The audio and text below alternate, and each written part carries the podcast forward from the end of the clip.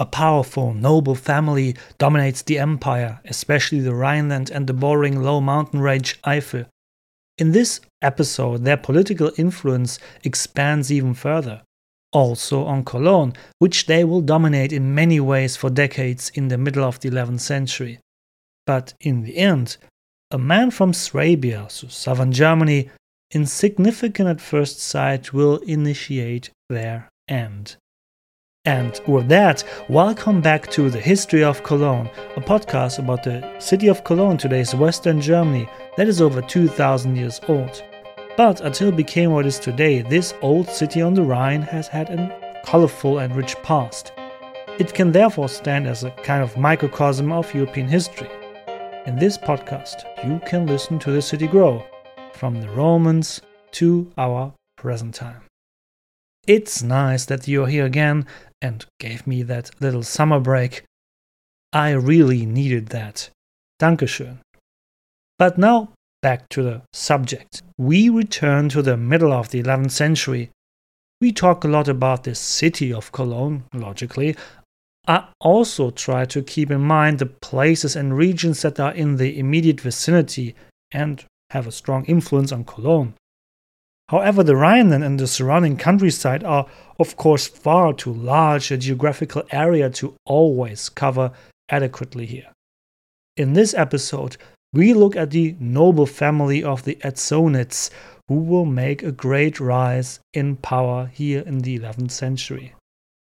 But as always with such topics, we can do this here only in part what influence these so called Ezzonids had on Cologne and the surrounding area, and why it was a small nobleman from southern Germany who ended this deep career of this noble family, you will learn in this episode.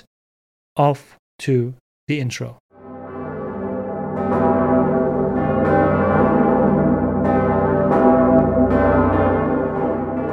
The noble family of the Ezzonids was at the height of power in the 11th century.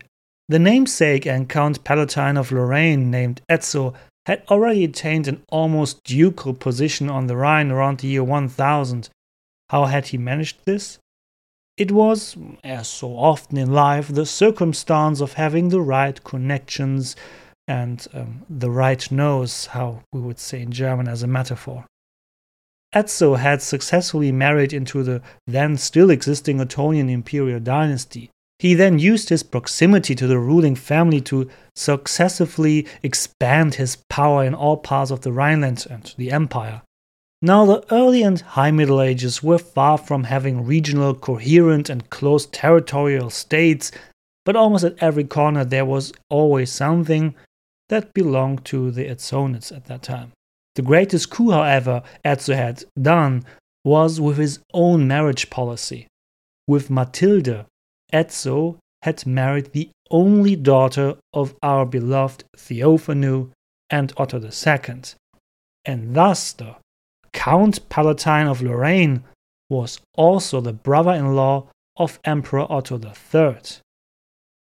But Emperor Otto III died very young at only 21 in 2002, as we already know. Ezzo was at loggerheads several times with his successor, Emperor Henry II, to whom he was related by marriage. This circumstance made the two domestic political opponents of Henry, Ezzo, and Cologne Archbishop Heribert close partners. Ezzo also apparently got along well with Heribert's successor in the Cologne archbishopric named Pilgrim. We will take a closer look at this with an example in a moment. Ezzo had already been a member of the high nobility before his marriage to Matilde. With Theophanu's granddaughter at his side, however, he had now finally arrived in the upper class of the empire. You can still see the once powerful influence here in stone in the Rhineland. Northwest of Cologne, in what is now the town of Pulheim, lies a large monastery, the Abbey of Brauweiler. Like all high nobles at that time, Ezzo and Matilde did not want to miss the opportunity to establish their own big monastery, which would later serve as their burial place for themselves and the family. This promised prestige, reputation, and hopefully a place in heaven for themselves and their own family. The clergy there regularly prayed for the salvation of their founders. We should not underestimate the personal piety of the people at that time. That Ezzo and Matilda were serious is handed down.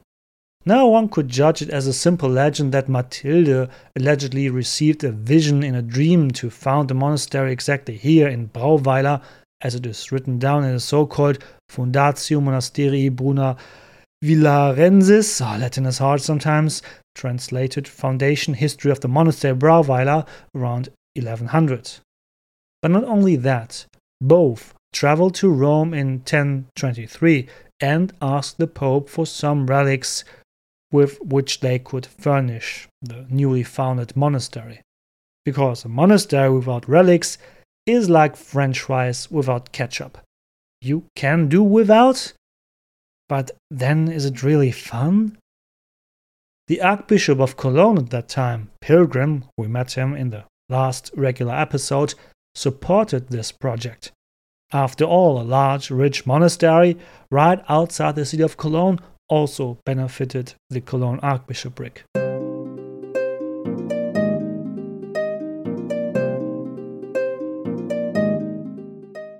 In Brauweiler, Matilde and Ezzo already built on proven grounds. Probably already in Roman times, an estate stood here, a villa rustica, which once served to supply Neuss and or also for our CCAA, so Roman Cologne probably abandoned at the end of the Roman rule on the Rhine in the course of the 4th and 5th century, the area in Brauweiler fell into a slumber that lasted for several centuries. However, life may have returned here again in Merovingian times, so that the monastery was not built entirely on an undeveloped site. Matilde and Ezzo also dared to break new ground in appointing a leader for the new monastery in Brauweiler. With Poppo of Stablo they appointed an abbot to the Benedictine monastery who belonged to the monastic reform movement of Cluny. This movement denounced the increasing secularization of the monasteries and wanted to go back to the roots, simple speaking. So, back to the beginnings. Ora et labora, pray and work, as Saint Benedict once prescribed.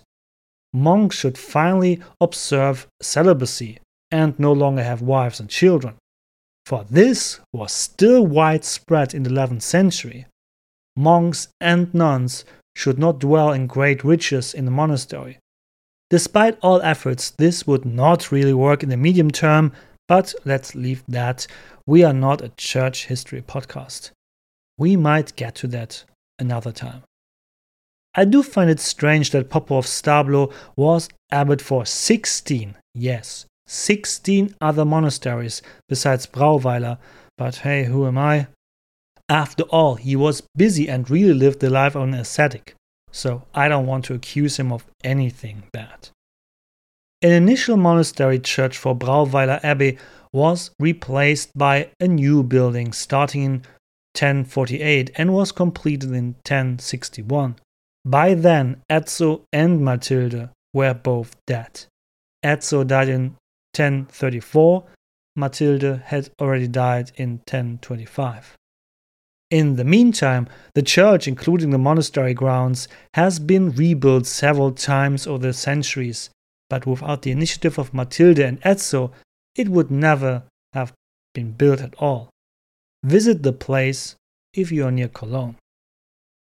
Ezzo and Matilde laid the foundation for the further rise of the noble family of the Ezzonids. However, the Ezzonids found their peak in the following generation. It is their children, Matilde and Ezzo's children, who take off. A whole ten of them have reached adulthood, and they all achieved a great many things. But ten children, my goodness. Almost without exception, they all held high ecclesiastical or political offices in the empire. For reasons of time and context, however, I would like to mention only three of the children here two daughters and one son.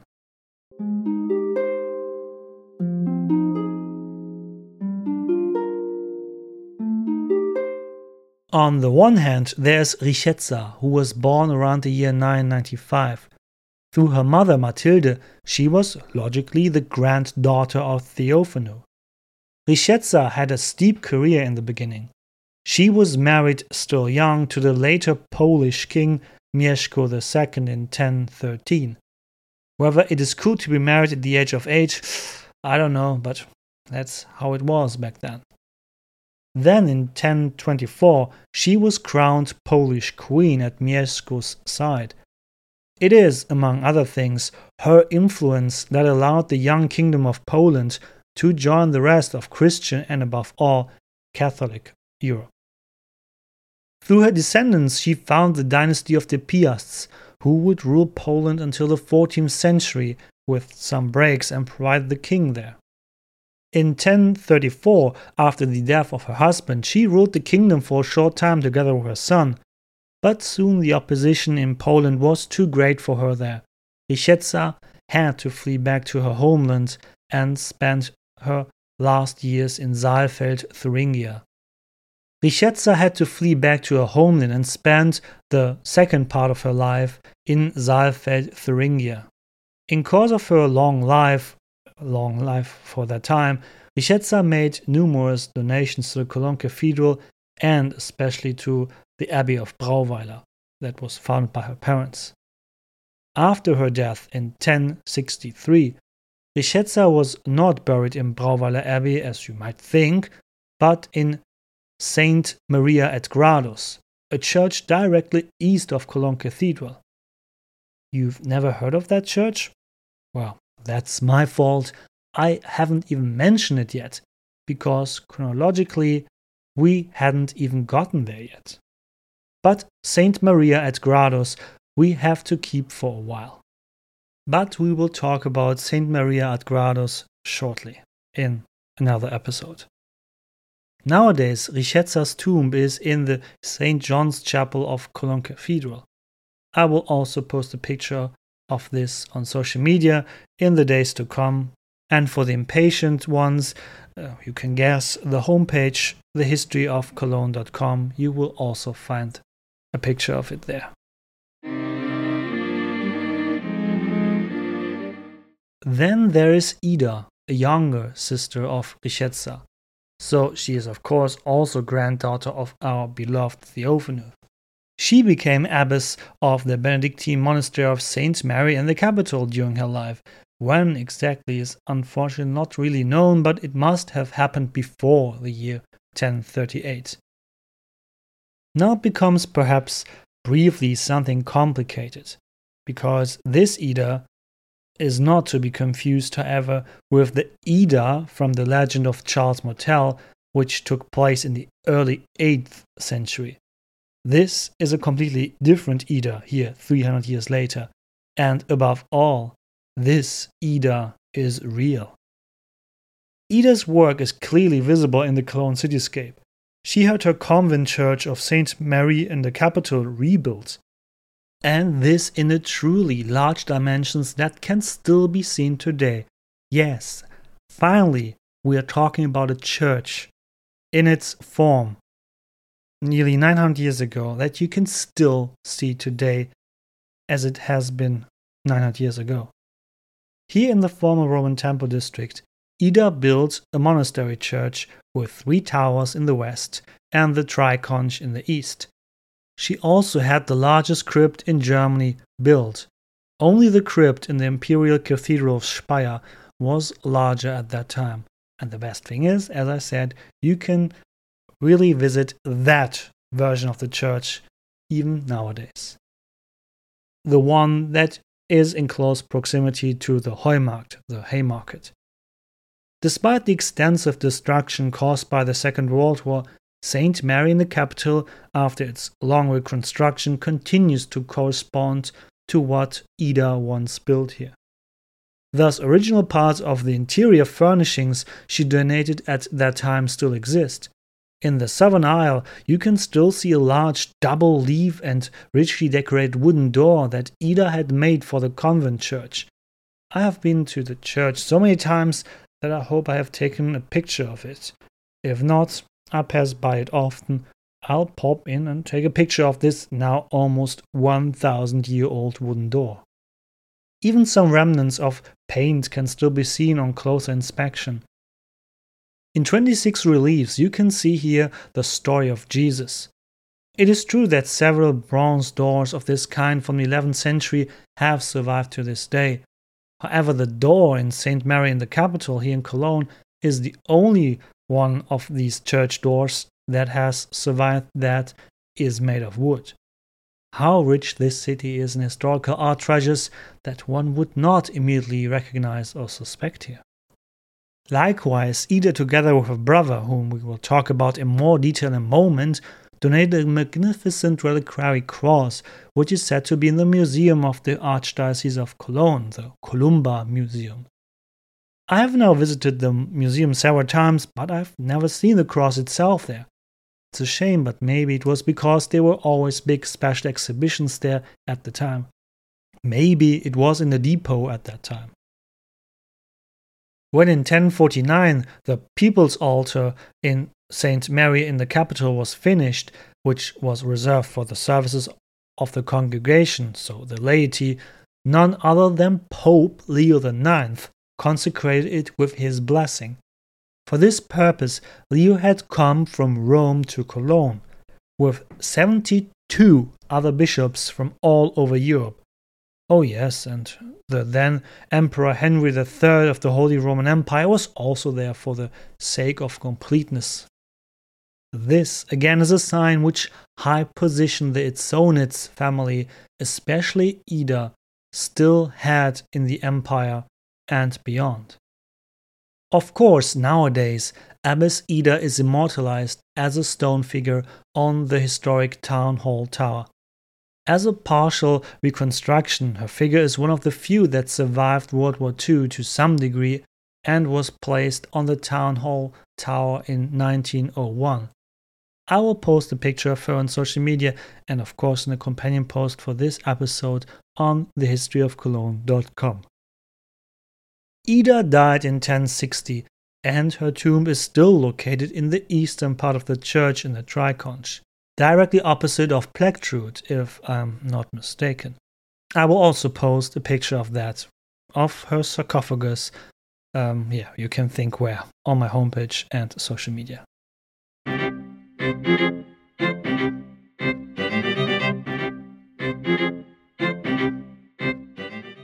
Third time is the charm.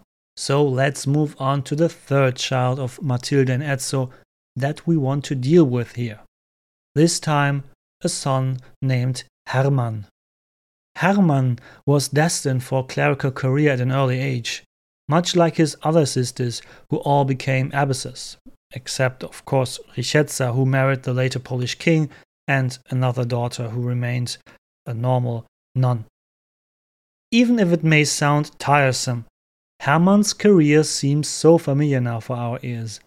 Like many of his Cologne predecessors, Hermann was court chaplain at the imperial court, next to the Kaiser, the emperor. The direct, literal proximity to the emperor was always useful for a spiritual career, since at that time the emperor could still dispose almost freely over the appointment of his bishops in the empire. He was the one who invested them into the archbishoprics of his empire. Hermann also served his emperor in Italy. In Cologne, as provost of the cathedral, as head of the Cologne Cathedral chapter, he made himself familiar with the city on the Rhine at an earlier stage. So it is hardly surprising that after the death of Archbishop Pilgrim in 1036, this earned him the appointment by Emperor Conrad II now as the new chief shepherd of Cologne. Hermann was now the new Archbishop of Cologne as Hermann II. So it is hardly surprising that after the death of Archbishop Pilgrim in 1036, this earned him the appointment by Emperor Conrad II as the new chief shepherd of Cologne. Hermann was now the new Archbishop of Cologne as Hermann II.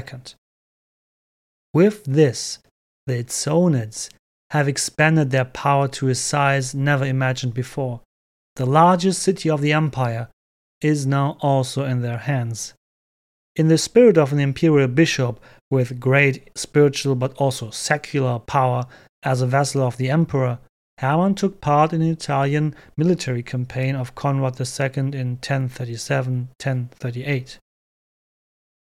Emperor Conrad II died in 1039, but Archbishop Hermann was also loyal to the new emperor, Henry III.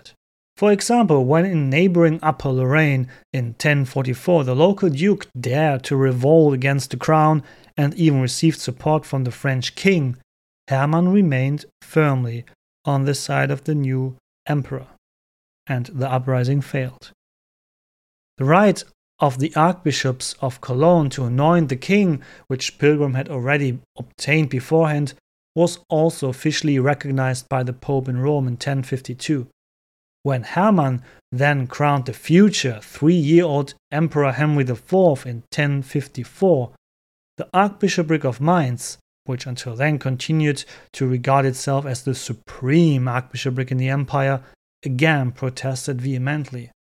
Only three years earlier, Hermann had already baptized the royal infant, not the Archbishop of Mainz. Thus, the outcry from Mainz went unheard. Cologne had finally secured its rank as the supreme archbishopric of the empire. In the city of Cologne, Hermann and his sister Ida, the abbess of the convent of St. Mary in the Capitol, were a well established team. The also mentioned cross donated by Ida and Hermann for the newly built People's Altar in St. Mary in the Capitol is an expression of this.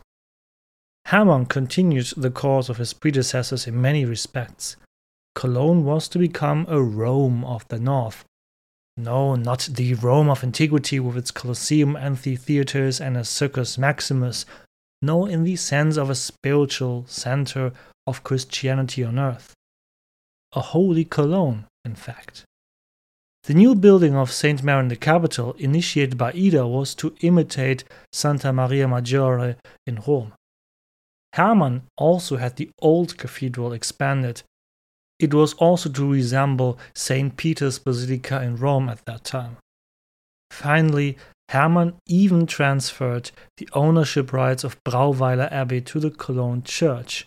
From then on, the former foundation of his parents was owned by the Archbishopric of Cologne.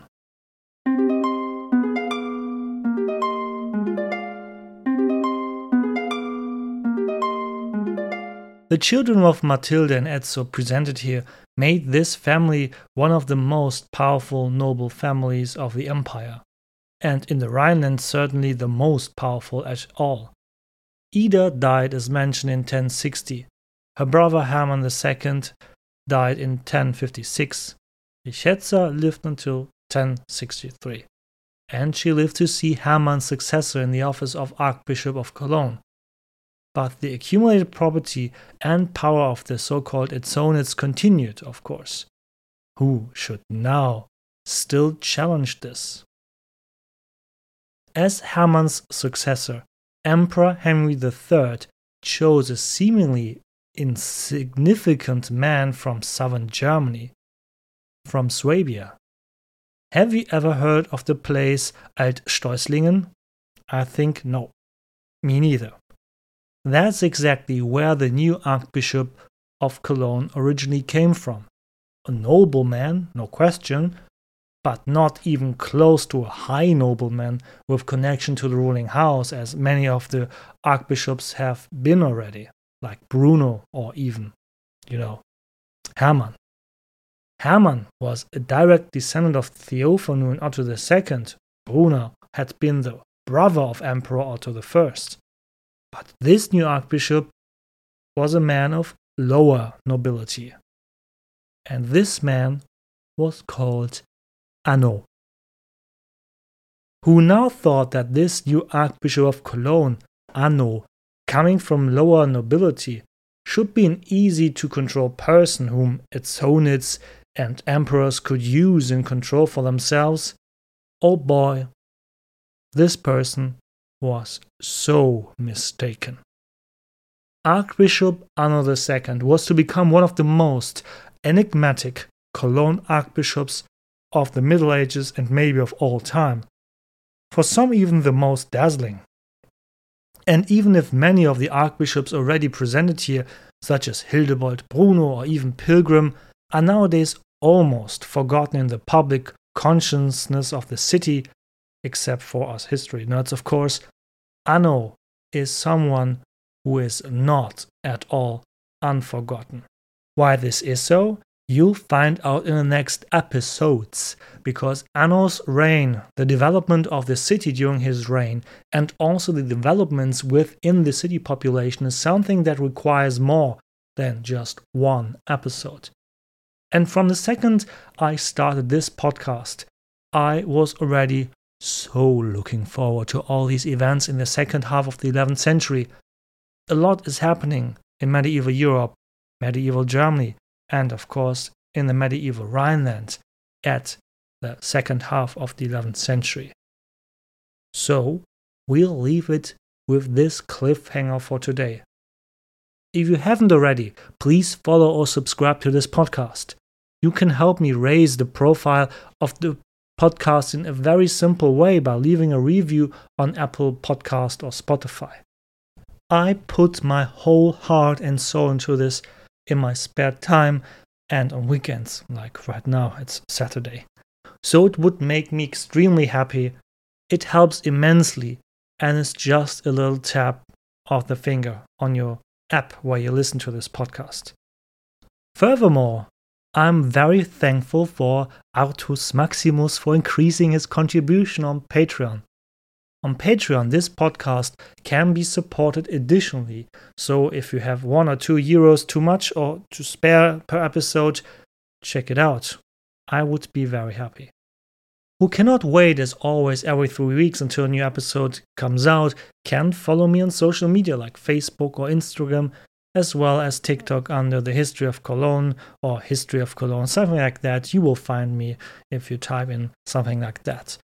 Or read the companion post to this episode where you can read, look at pictures, photos, and more information to every single episode on the historyofcologne.com. Thanks for listening. Recommend me further, and as always, auf Wiedersehen.